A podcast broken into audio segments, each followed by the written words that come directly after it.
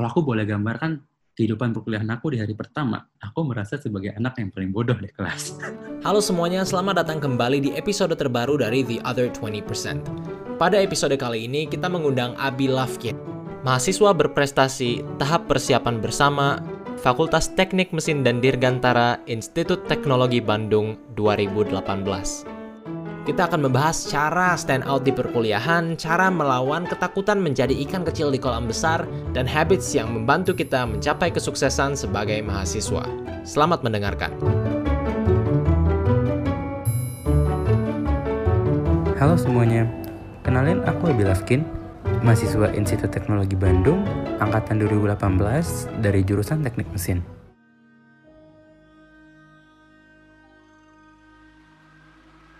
My name is Dev. I'm from uh, Selat Panjang, Kepulauan Meranti, Riau. Waktu itu aku buka SBMPTN and I felt terus juga bukain SIMA and again I felt Bagaimana kamu menyikapi sebuah kegagalan? Apa yang mungkin teman-teman rasakan, aku juga pernah rasakan ketika aku ketolak di SNMPTN. Waktu itu ketika aku udah mungkin membayangkan aku pakai jaket alma mater kuningnya UI, terus berkuliah di Depok, and so on and so forth. Kayak terlalu banyak mungkin apa ya, imajinasi-imajinasi yang mungkin di satu sisi itu cenderung memotivasi kita gitu untuk untuk mencapai mm-hmm. yang kita inginkan. Tapi it turns out tidak semuanya berjalan sesuai dengan keinginan kita. Oke, okay. ketika aku mengalami kegagalan, aku tuh membaginya ke gimana ya? Itu seperti Pareto Principle sih. Jadi kalau kita berbicara Pareto, maka itu kayak sejenis pembagian 80 banding 20. Aku berusaha menghabiskan 20% waktuku untuk entah itu bersedih, atau entah itu menyendiri, atau entah itu melakukan hal-hal yang mungkin membuat aku cukup tenang dari segi jiwa terus mental ya. Yang mana ya intinya agar aku bisa sehat kembali dan bisa termotivasi kembali. Dan situ menurutku, menurutku meskipun cuma 20% dari waktu yang aku berikan, tapi itu sangat krusial. Kenapa? Karena menemukan titik awal untuk bangkit kembali, momentum bangkit kembali itu berada di fase 20% ini. Dan ketika itu udah rasanya udah cukup, masuk ke bagian 80%.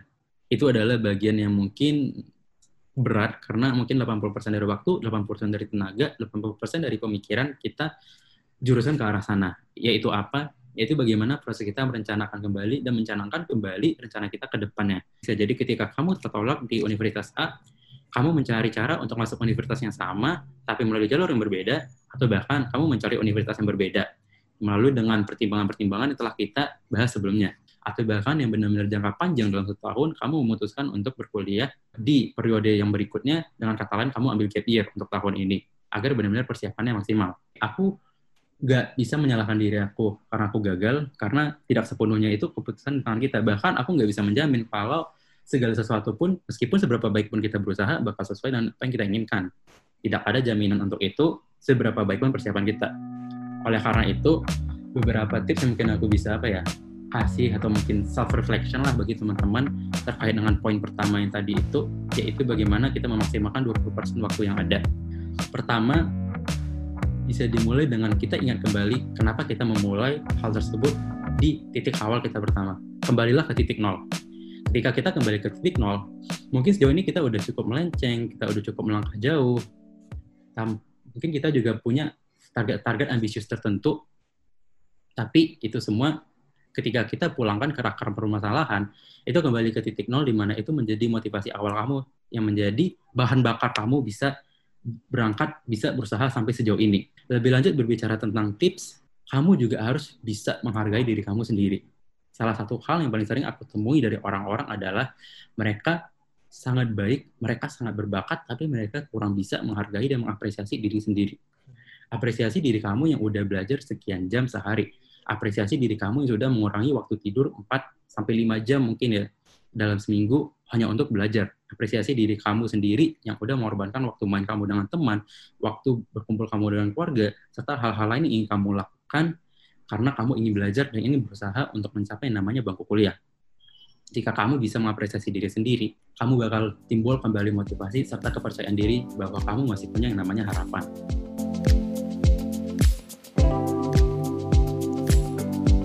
Kak, kenalin nama aku Jessica asal Jogja. Kak, aku mau minta tips nih supaya kita punya mental yang kuat. Turning point apa yang pernah ada di hidup Bang Abi hingga Bang Abi bisa berada pada titik saat ini? Oke, ini kembali ke apa ya momen-momen setahun yang lalu ya jujur itu menurutku momen yang sangat uh, istimewa sampai sekarang juga ceritanya cukup panjang dan aku tidak bisa memungkiri bahwa masa kecil aku sebagai masih anak di daerah itu sangat apa ya jomplang ya kali ya bisa dibilang gitu dengan pengalaman aku saat masuk di dunia perkuliahan. Oke, aku menyadari mungkin aku banyak keterbatasan saat aku masih berada di bangku sekolah.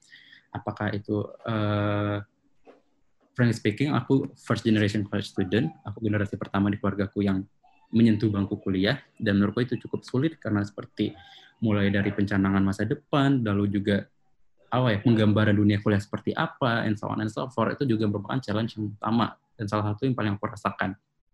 Tapi di momen ketika aku keterima untuk melanjutkan pendidikan di salah satu institusi teknik yang cukup diunggulkan di Indonesia, aku bertekad ke diri aku di titik itu juga meskipun aku belum mulai kuliah. Aku nggak mau bahwa empat tahun ke depan itu menjadi sesuatu yang aku sia-siakan karena kesempatan seperti ini hanya datang sekali seumur hidup dan itu tidak ada kesempatan kedua nantinya. Gitu. Berangkat dari situlah aku memulai kehidupan perkuliahan di ITB dengan kepala tegak aku mungkin ambisius untuk strategi ini, ambisius untuk mendapatkan target itu, and so on and so forth. Nah kan bisa dibilang waktu itu aku cuma kayak apa ya, sesimpel strike A student, hanya ingin untuk belajar semaksimal mungkin karena aku tahu kalau TB sangat mungkin sangat baik dari segi pengajaran dan akademiknya. Tapi I hit rock bottom, I hit rock bottom ketika hari pertama aku duduk di bangku perkuliahan secara resmi.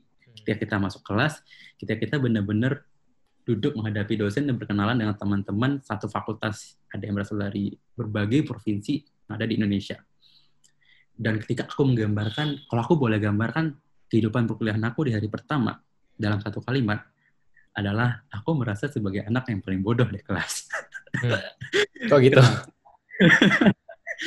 uh, jujur ya, karena aku merasa uh, begini, selama aku di daerah, aku merasa eh, bukannya merasa apa ya bukannya merasa tinggi hati tapi aku merasa adalah salah satu anak yang cukup bakat salah satu anak yang cukup diunggulkan semasa dunia sekolah dulu ya bisa dibilang like I feel like I am the smartest smartest guy in the room oke okay. yep. Jadi salah satu quotes yang aku pernah dengar dari Richard Feynman profesor yang mengutipkan kalau kamu merasa kalau kamu adalah anak yang paling cerdas di suatu kelas maka kamu berada di kelas yang salah katanya mm-hmm. dan benar-benar merasa itu adalah apa ya uh, poin terpuruk aku tapi juga turning point saat itu di mana ketika aku merasakan kalau aku paling bodoh di kelas oke okay.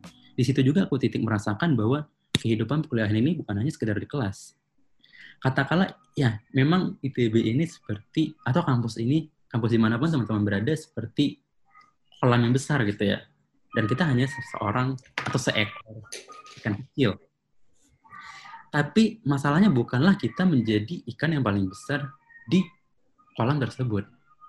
Permasalahannya bakal jauh lebih menarik dari itu ketika kita berbicara tentang dunia perkuliahan. Ada yang namanya Blue Ocean Strategy. Ketika kita... Apa itu, Pak? Jadi, kalau simpel gini sih. Blue Ocean Strategy itu strategi bisnis. Yang mana uh, mereka mengkategorikan namanya ada Red Ocean sama Blue Ocean ketika kita berbicara tentang red ocean, jadi kayak samudra yang merah terus terlihat mm -hmm hektik penuh dengan kompetisi satu sama lainnya yang mengejar entah itu target yang sama, mengejar uh, tujuan yang sama dan memiliki permodelan atau cara proses yang sama ataupun mirip itu. Jadi mereka hanya bertarung di tempat yang sama all in all. Tapi ketika kita berbicara tentang blue ocean strategy, yaitu bagaimana kita membuat kompetisi itu menjadi tidak relevan. Kenapa tidak relevan? Karena kita berbicara tentang suatu bidang atau suatu tempat yang memang orang-orang belum terpikirkan pada umumnya. To think out of the box. Dan menurutku itu adalah salah satu turning point aku di masa perkuliahan. Oke, ketika anak-anak cenderung untuk mengajar IPK 4, ketika anak-anak mencoba untuk cenderung aktif di dalam kegiatan dalam kampus, apakah itu kepanitiaan dan hal-hal lainnya. Tapi turning point-nya di sini adalah bagaimana aku mencoba untuk berpikir out of the box atau di, mana dengan kata lain aku ingin mencoba menerapkan namanya blue ocean strategy ini. Ketika teman-temanku, aku tidak menyalahkan orang-orang ya, aku tidak menyalahkan metode yang mungkin teman-temanku coba harap coba jalani atau implementasiin pada waktu itu. Tapi aku mempertanyakan sewaktu itu, apakah benar kalau aku mengikuti jalan seperti teman-temanku pada ikuti? Pada umumnya, itu benar-benar jalan yang terbaik. Mempertanyakan hal basic itu membuat aku kembali lagi ke titik nol, bahwa aku tidak ingin kehidupan perkuliahan itu yang empat tahun ini sebagai salah satu privilege yang aku sangat apa ya sangat berharga aku dapatkan di hidup itu berjuang berakhir dengan sia-sia atau tidak maksimal. Oleh karena itu, ketika mungkin temanku berpikir one step ahead atau two steps ahead, I try to think five steps ahead. Ketika teman-temanku berkutat di kehidupan dan dinamika kegiatan di dalam kampus, aku mencari dan aku mencoba mencari ada apa sih sebenarnya kalau terkait sesuatu dengan di luar kampus. Saat itu aku ketemu dengan organisasi yang mungkin memiliki permodalan baru. Aku ketemu dengan orang-orang baru. Aku ketemu dengan mahasiswa dari berbagai universitas yang ada di Kota Bandung. Dan menurutku itu adalah momen yang apa ya sangat berharga dan mengakselerasi pemikiranku. Uh, ketika teman-temanku mengajar sesuatu dari hal-hal yang mungkin telah dilakukan orang-orang pada tahun-tahun sebelumnya, misal aku di awal-awal ikut kepanitiaan kampus, ikut kepanitiaan A, ikut kepanitiaan B, aku mencoba untuk mencari yang ada di luar sana, yaitu bagaimana kita mencari sesuatu yang benar-benar orang tidak terpikirkan, yaitu orang-orang pada tahap aku belum banyak memikirkannya. Berangkat dari situ, hal itu sampai sekarang menjadi driver utama aku dalam bertindak atau driver utama aku dalam uh, memotivasi diri aku sendiri sampai ke tahap ini. Dan menurutku salah satu kunci yang paling pentingnya adalah to end it with open-ended questions. Ketika aku bertanya, kalau aku ingin memaksimalkan kehidupan perkuliahanku 4 tahun, maka jawaban dari pertanyaan itu bisa apa aja, gitu. Dan berangkat dari titik itu pula, kalau aku boleh jujur ya, eh, memang mendapatkan gelar mahasiswa berprestasi pada waktu itu benar-benar suatu hal yang oke, okay, aku ingin untuk mendapatkan itu. Tapi kalau aku menargetkan itu sebagai tujuan utama aku, maka sebegitunya aku mendapatkan gelar itu, setelahnya aku nggak bakal punya motivasi yang sama.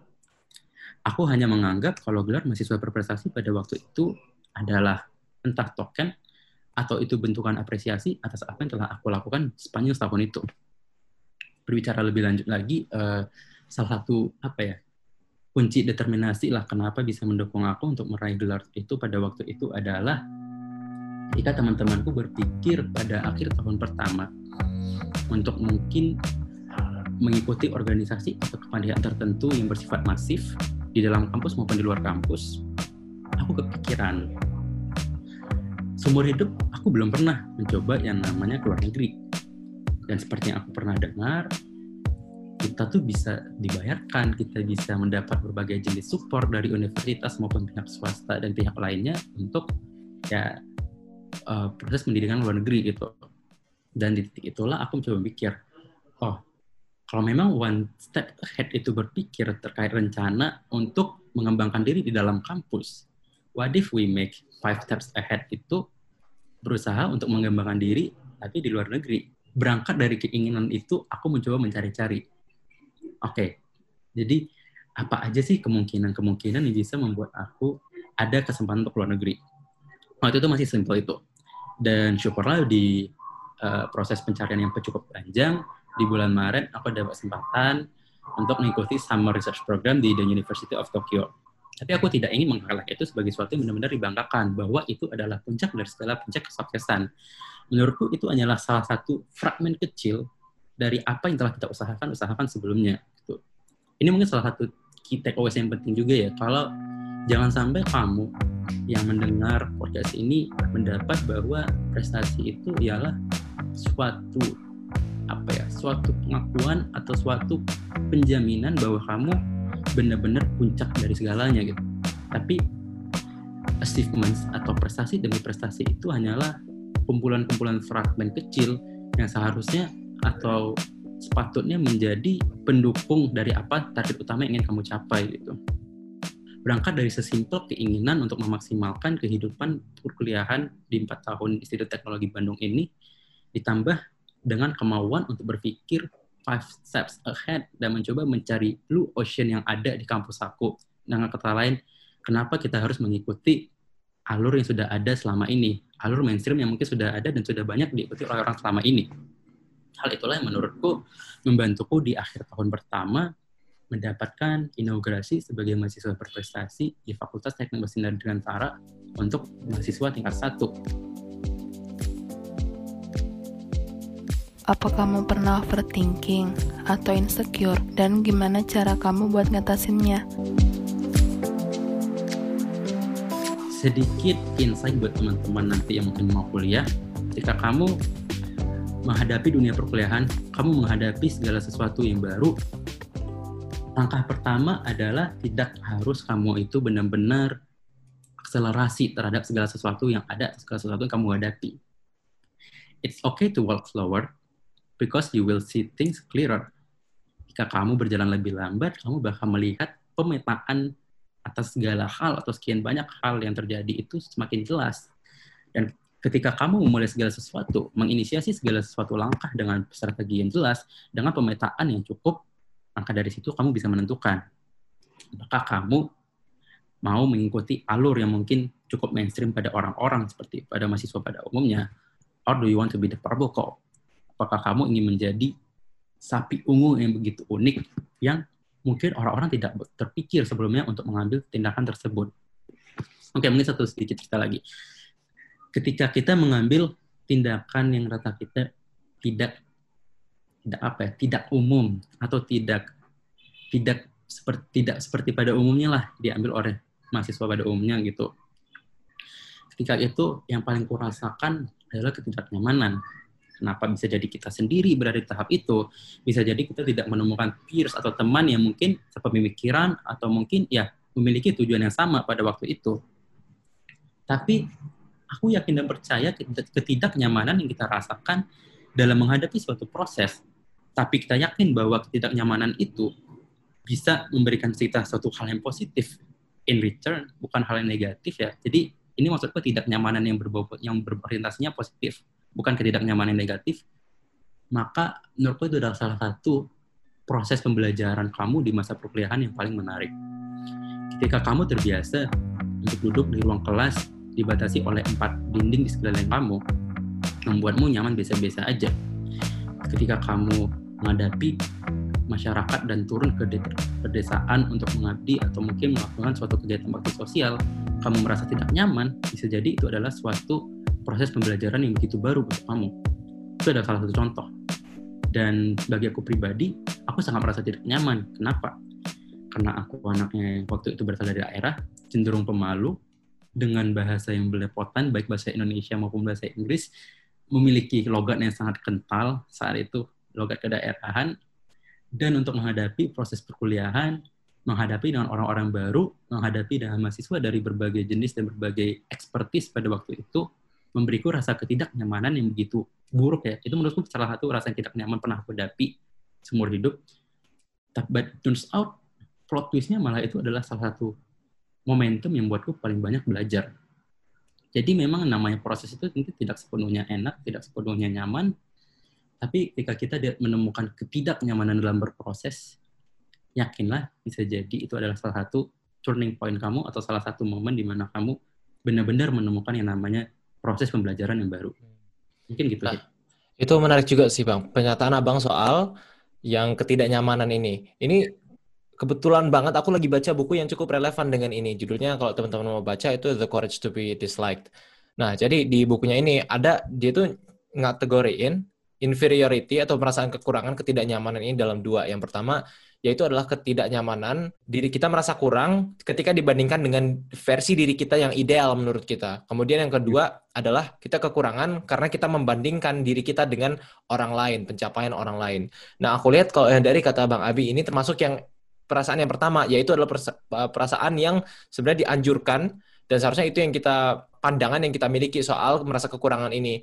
Ketika kita merasa kekurangan, itu jangan sampai kekurangan kita adalah karena kita mengkomparasikan diri dengan orang lain, tapi kekurangan itu harus lebih karena tadi ketidaknyamanan kita karena kita harusnya kita merasa diri kita yang ideal itu ada di titik sana masih ada masih ada di situ sedangkan kita sekarang ada di sini ketidaknyamanan untuk menjadi agar kita terdorong supaya menjadi diri yang lebih ideal itulah yang harusnya kita usahakan dibandingkan dengan ketidaknyamanan karena kita terlalu berlarut mengkomparasikan atau membandingkan diri dengan orang lain.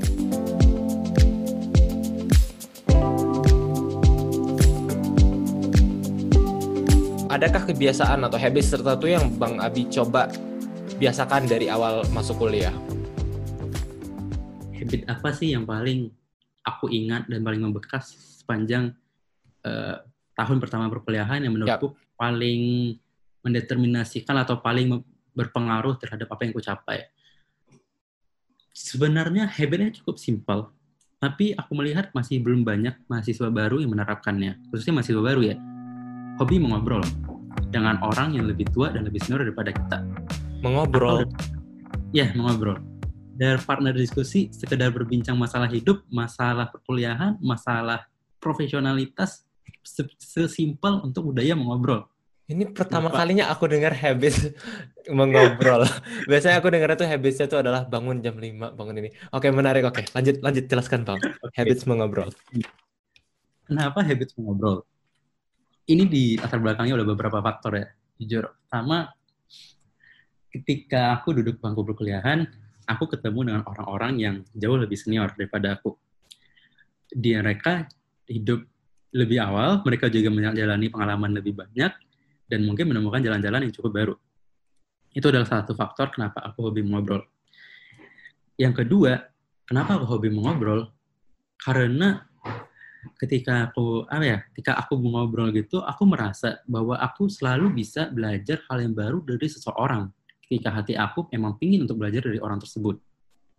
Maka mungkin simpelnya dengan mengosongkan gelas kita ketika kita berbicara tentang orang baru gitu.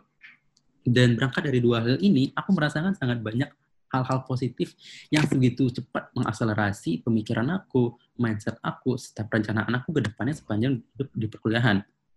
Bahkan ngobrol ini uh, apa ya ketika orang-orang mungkin cenderung sulit atau cenderung mager gitu untuk ngobrol dengan orang lain aku coba canangkan ini oh pokoknya dalam dua minggu aku harus ngobrol dengan sekian orang gitu Nah, sekian orang itu siapa? Aku ingin, oh aku tertarik untuk ngobrol dengan orang yang punya passion di bidang mental health. Atau aku tertarik untuk ngobrol dengan orang yang memiliki ketertarikan di bidang energi baru dan terbarukan. Informasi terkait itu sudah sangat sudah sangat bisa diakses secara umum melalui berbagai platform. Mungkin salah satunya adalah LinkedIn ya. LinkedIn adalah uh, platform profesional di mana kita bisa melihat uh, track record ataupun pengalaman dari orang-orang. Dan itulah yang aku terapkan sejak awal perkuliahan sampai di akhir. Ini cenderung terkait dengan apa yang tadi Zahid bahas ya, di mana uh, merasa inferior itu for some extent itu bukanlah hal yang salah gitu. Dan itu juga yang aku rasakan waktu itu. Aku merasa kalau aku belajar begitu keras dan menjadi sangat unggul di kelas, agak dengan kata lain, biar aku tidak menjadi anak paling bodoh di kelas lagi, for some reason mungkin tuh bisa bekerja. Tapi kenapa aku hanya menargetkan hal tersebut? Kenapa aku tidak mencari wadah lain atau mencari peluang-peluang lain di mana aku membuat kompetisi itu menjadi tidak relevan gitu atau dengan kata lain bagaimana aku mengubah inferiority itu dengan menambahkan superiority di bidang lain karena aku yakin itu adalah satu hal yang paling memungkinkan. Bahwa tiap orang aku yakin tiap orang tuh punya potensi yang sama dari segi kuantitas. Masalahnya proporsinya lah yang berbeda-beda. Dan permasalahan lebih mendasar lagi tidak semua orang ingin dan tidak semua orang mau untuk mencari di manakah letak proporsi dari kemampuan yang mereka miliki. Dan berangkat dari situ aku mencoba pemetakan lebih awal. Aku coba petakan inferiority itu aku ketahui aku merasakan kalau aku tidak begitu unggul yang namanya di akademik, aku tidak bisa menjadi anak yang paling cerdas di kelas dan and so on and so forth. Tapi aku mencari di titik manakah aku bisa membangun yang namanya superiority atau di titik manakah aku bisa membangun yang namanya lebih baik lagi dari diri aku yang sebelumnya. Dan ini juga terkait dengan tadi poin yang saya sampaikan kalau tidak boleh, tidak pernah benar ketika kamu membandingkan prestasi kamu dan prestasi orang lain karena bisa jadi prestasi orang lain itu benar-benar terbangun dari 20-30 tahun yang lalu ketika orang tua mereka yang benar-benar uh, mensupport mereka gitu. Bisa jadi starting point mereka adalah jauh lebih itu. Mungkin beberapa generasi sebelumnya sudah terbentuk uh, fondasi awal mencapai hal tersebut, sementara kamu baru memulai hari ini. Yang paling penting bukanlah di mana titik akhir dan titik awal kamu berada, tapi yang paling penting seberapa mau kamu berakselerasi, seberapa cepat kamu mengubah kedudukan titik itu terhadap titik kamu sebelumnya. Aku bangga dengan diri aku sendiri kalau aku belajar hal yang baru ketika aku bandingkan dengan apa yang aku tidak ketahui pada bulan Agustus lalu. Aku bangga dengan hal itu. Dan aku tidak boleh merasa bersedih kalau misalnya ada orang yang ku kenal mendapatkan 10 prestasi semasa dunia perkuliahan 2 tahun ini, dan sementara aku tidak mendapatkan prestasi sama sekali. Kembali lagi bahwa prestasi atau menang lomba sejenisnya adalah fragmen kecil dari pendefinisian kamu itu sebenarnya dan seutuhnya gitu. Ketika kamu menemukan hal yang jauh lebih mendalam, ketika kamu menemukan yang namanya superiority di diri kamu sendiri, karena kamu percaya bahwa tiap orang itu lahir sama, dan ini hanya the matter of time sebelum kamu benar-benar menemukan ke superioritas menemukan superiority itu dan di titik itu juga lah kamu menemukan namanya keunikan. Dan itulah menurutku yang salah satu yang paling apa ya yang paling krusial dan paling berharga. Karena ketika aku menemukan yang namanya keunikan ketika aku menemukan keunikan bukan berarti kalau aku sejak awal udah berada di titik poin yang tinggi. Tapi ketika aku menemukan keunikan serta minat di situlah aku mulai memetakan bahwa ini adalah prioritas utamaku untuk dipelajari. Contoh, ketika aku ingin mempelajari, ketika aku memiliki minat di bidang energi baru dan terbarukan, aku mencari kakak kelas yang memiliki minat yang sama dan bahkan memiliki pengalaman mungkin jauh lebih banyak daripada aku. Di situlah budaya mengobrol dimulai. Ngobrol dimulai, meskipun hanya 1 sampai dua jam per minggu, tapi pengalaman serta point of view yang mereka tawarkan itulah benar-benar sesuatu yang baru. Karena kenapa? bukan berarti kamu harus mengikuti jejak yang telah mereka lakukan. Tidak ada justifikasi kalau mereka yang lakukan apa, maka itu adalah salah satunya cara, dan itu adalah salah satunya cara yang ideal. Tidak. Ketika kamu menemukan referensi yang baru, kamu menemukan salah satu cara yang baru untuk mencapai hal tersebut. Ketika kamu mencari dengan orang lain, lalu kamu menemukan referensi yang baru lagi dan memperkaya terkait pe, pe, apa ya pencap, pencapaian dari target yang ingin kamu inginkan, dari ta pencapaian target yang kamu harapkan gitu. Tapi titik utamanya adalah bagaimana kamu merancang tujuan dan merancang langkah-langkah ke kamu sendiri berdasarkan referensi-referensi yang ada. Karena itulah kenapa aku ingin menerapkan budaya mengobrol sejak awal duduk di dunia perkuliahan sebatas kalau ada kalau jujur mungkin aku mau mengapresiasi diri sendiri karena aku mungkin tidak tahu malu gitu ya uh, tidak kenal pernah ngobrol sebelumnya tapi aku beranikan diri dan itu menurutku salah satu yang paling penting gitu uh, ketika kita nggak tahu kita kita menyadari bahwa kita siapa siapa nah ketika kita menunjukkan keinginan kita untuk belajar atau keinginan kita untuk belajar dari orang tersebut uh, di situlah uh, aku merasa adalah apa ya faktor utama dari budaya mengobrol ini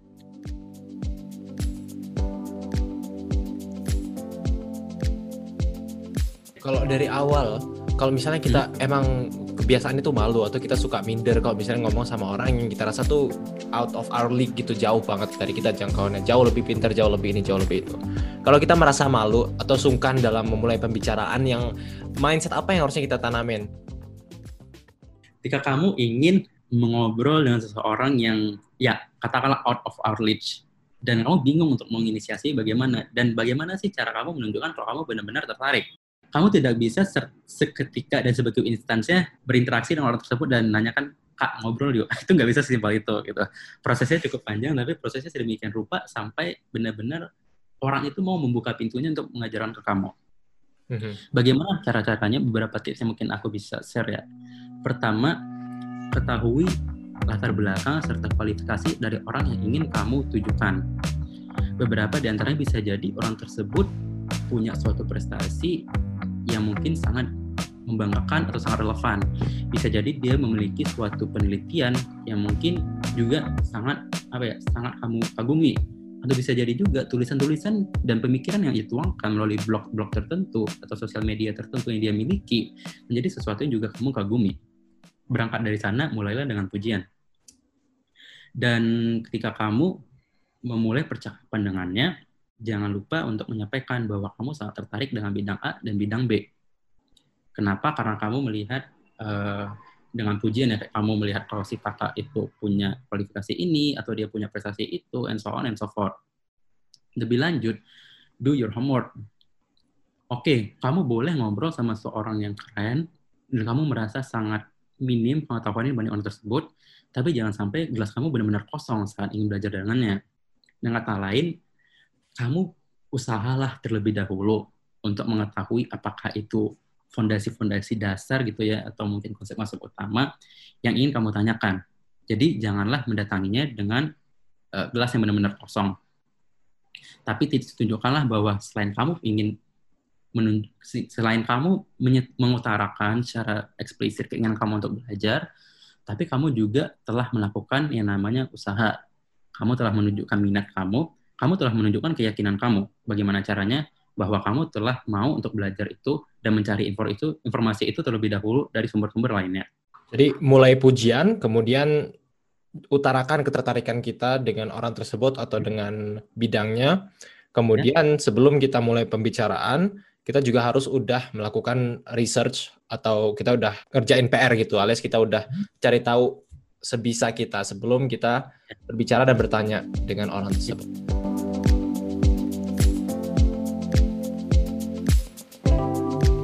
Nah, lalu aku juga pengen tanya nih, kalau misalnya di selain habits yang untuk ngebangun diri gini, biasanya kalau Bang Abi sendiri untuk refreshing, atau untuk kayak ya bersenang-senang biasanya gimana sih caranya aku sangat suka untuk aktivitas berbagai aktivitas yang mungkin ya mungkin agak apa ya entah itu semi profesional atau sejenisnya yang benar-benar mungkin kata orang istilahnya aktivitas yang produktif itu.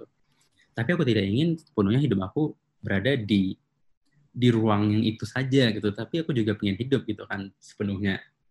Dan ketika aku menemukan eh, apa ya aktivitas yang begitu padat, aku pastikan kalau aku hmm, menyediakan waktuku seberapa sibuk pun aku komitmenkan sekian persen untuk orang-orang yang menurutku penting di hidup aku. Salah satunya adalah keluarga. Sesimpel apakah kita ngobrol dengan keluarga, sesimpel apakah kita mungkin berinteraksi, lalu juga bercerita, itu adalah salah satu hal yang menurutku uh, apa ya paling berharga dan paling krusial jangan uh, bisa dibilang dengan kata lain jangan jadi hustler aja jangan jangan jadi hustler jangan cuma hidup untuk bekerja tapi aku juga yakin bahwa family comes first. Jadi di setelah segala jenis kehektikan yang aku miliki dan segala jenis apa ya keriuhan atau keruwetan yang aku alami jangan lupa bahwa aku juga adalah punya suatu yang sangat berharga dengan keluarga.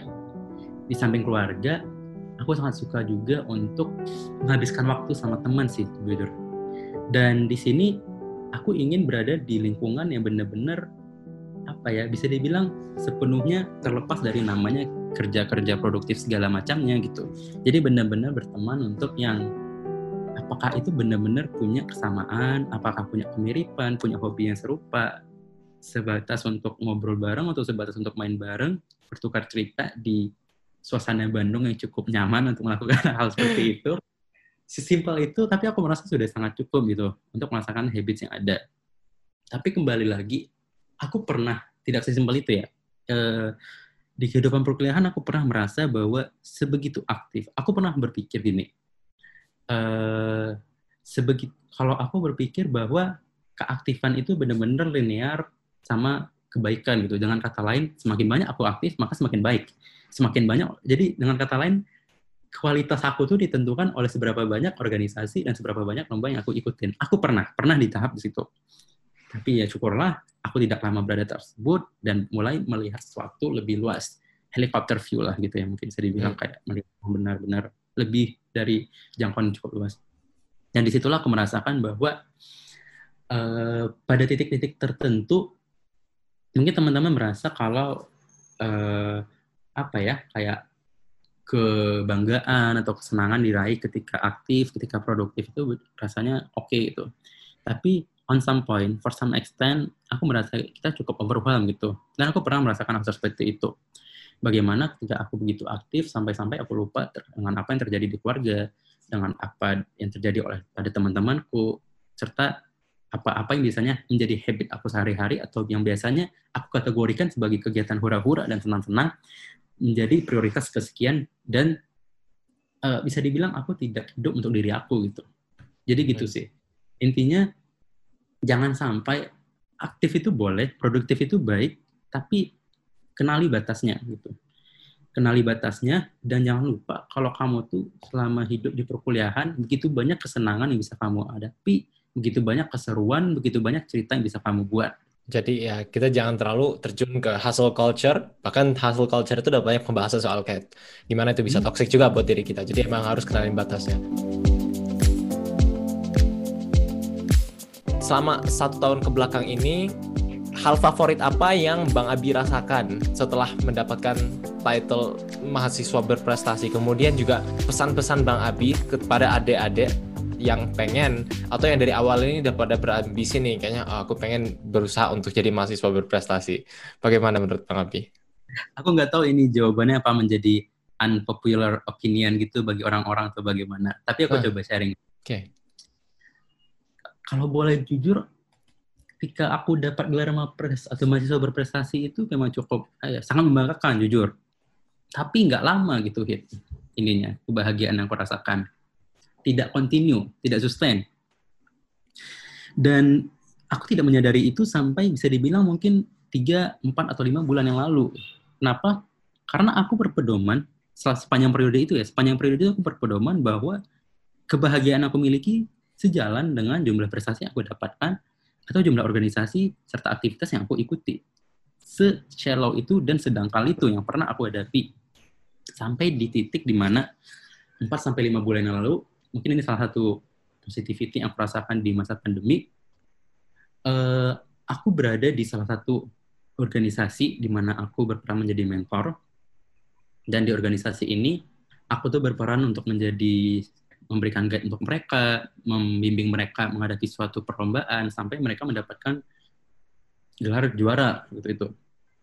Dan menurutku itu adalah salah satu turning point aku bahwa aku merasakan kebahagiaan itu sampai sekarang uh, ini ditambah sama salah satu apa ya salah satu quotes lah atau salah satu pernyataan dari salah satu dosen aku di bangku kuliah kebahagiaan itu datang ketika kita bisa memberikan kebermanfaatan bagi orang lain gitu. Mm-hmm. dan aku merasakan hal seperti itu.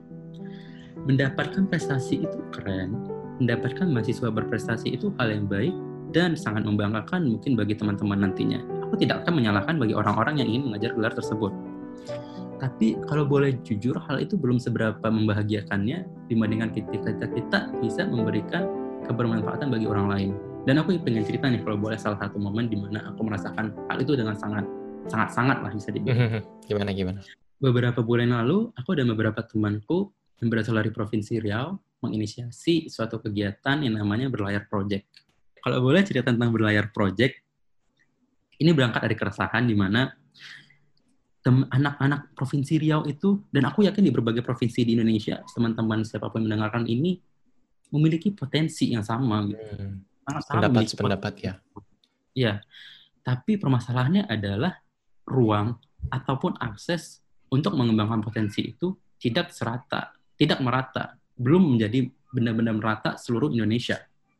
Dan itu adalah salah satu yang aku rasakan di Provinsi Riau begitu banyak anak yang berbakat, begitu banyak anak yang cerdas, tapi tidak tersalurkan dengan baik dan tidak berkembang dengan baik karena mungkin akses yang diterima tidak begitu uh, mumpuni gitu.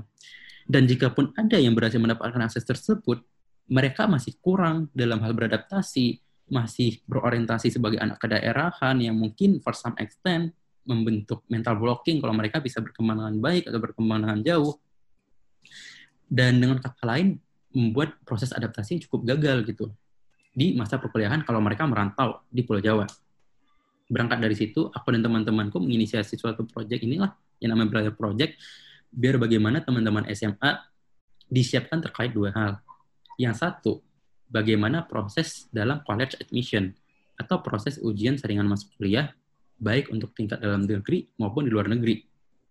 Dan uh, tujuan yang kedua, itu adalah bagaimana menyiapkan skills-skills dasar yang fundamental bagi teman-teman agar apa ya bisa beradaptasi lah dengan mudah mempunyai perbekalan lebih dini terkait bagaimana yang ingin mereka hadapi, bagaimana dinamika kehidupan bakal mereka hadapi, begitunya mereka tiba di namanya dunia perkuliahan.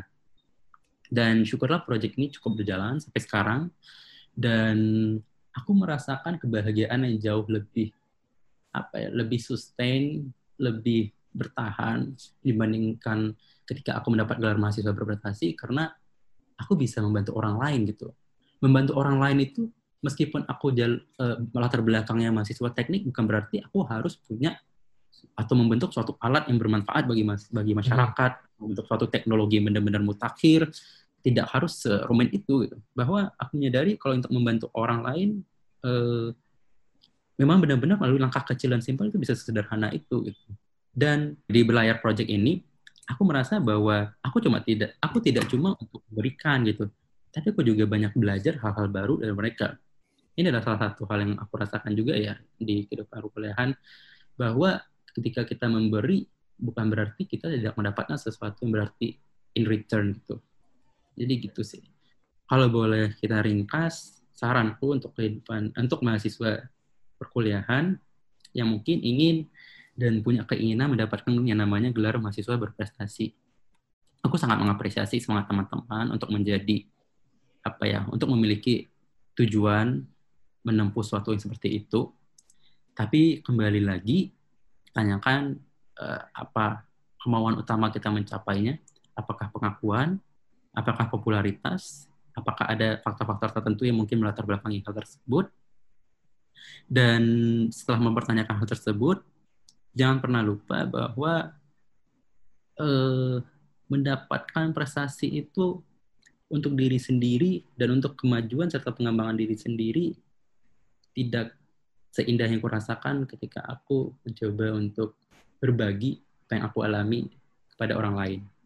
Jujur ini ter termotivasi juga ya, karena aku berada di posisi teman-teman itu gitu, di, di posisi adik-adik yang sekarang ada di Belajar Project di mana aku tidak punya informasi, aku terbatas sana sini, aku sulit beradaptasi di masa perkuliahan. Dan ketika aku melihat uh, aku melihat itu bahwa itu adalah diri aku dua tahun yang lalu. Dan itu sama berlaku ketika aku melihat teman-teman yang uh, mungkin berada di posisi yang sama, mungkin saat baru masuk dunia perkuliahan, agak kurang arah, agak kurang apa ya, mungkin kurang petunjuk atau mungkin butuh bimbingan lebih lanjut. Sejauh ini aku merasa aku sangat terbuka, aku berusaha sangat terbuka untuk membantu adik-adik seperti itu. Kenapa? Karena itu adalah representasi aku dari apa yang aku alami satu tahun yang lalu. Oke, jadi pesan untuk dari Bang Abi nih untuk teman-teman semua yang pengen atau sudah berambisi dari sekarang untuk jadi mapres atau bahkan ini cukup umum juga siapa pun yang mendengar bisa merasa atau bisa menerapkan tadi itu pesan dari Bang Abi. Yang pertama, mapres itu atau gelar-gelar apa pun itu sebenarnya itu adalah hal yang baik dan patut diapresiasi kalau kita punya ambisi atau dorongan untuk bisa mencapai itu. Tapi kebahagiaan sesungguhnya itu datang ketika kita bisa memberikan ilmu atau kita bisa menjadi bermanfaat bagi orang lain.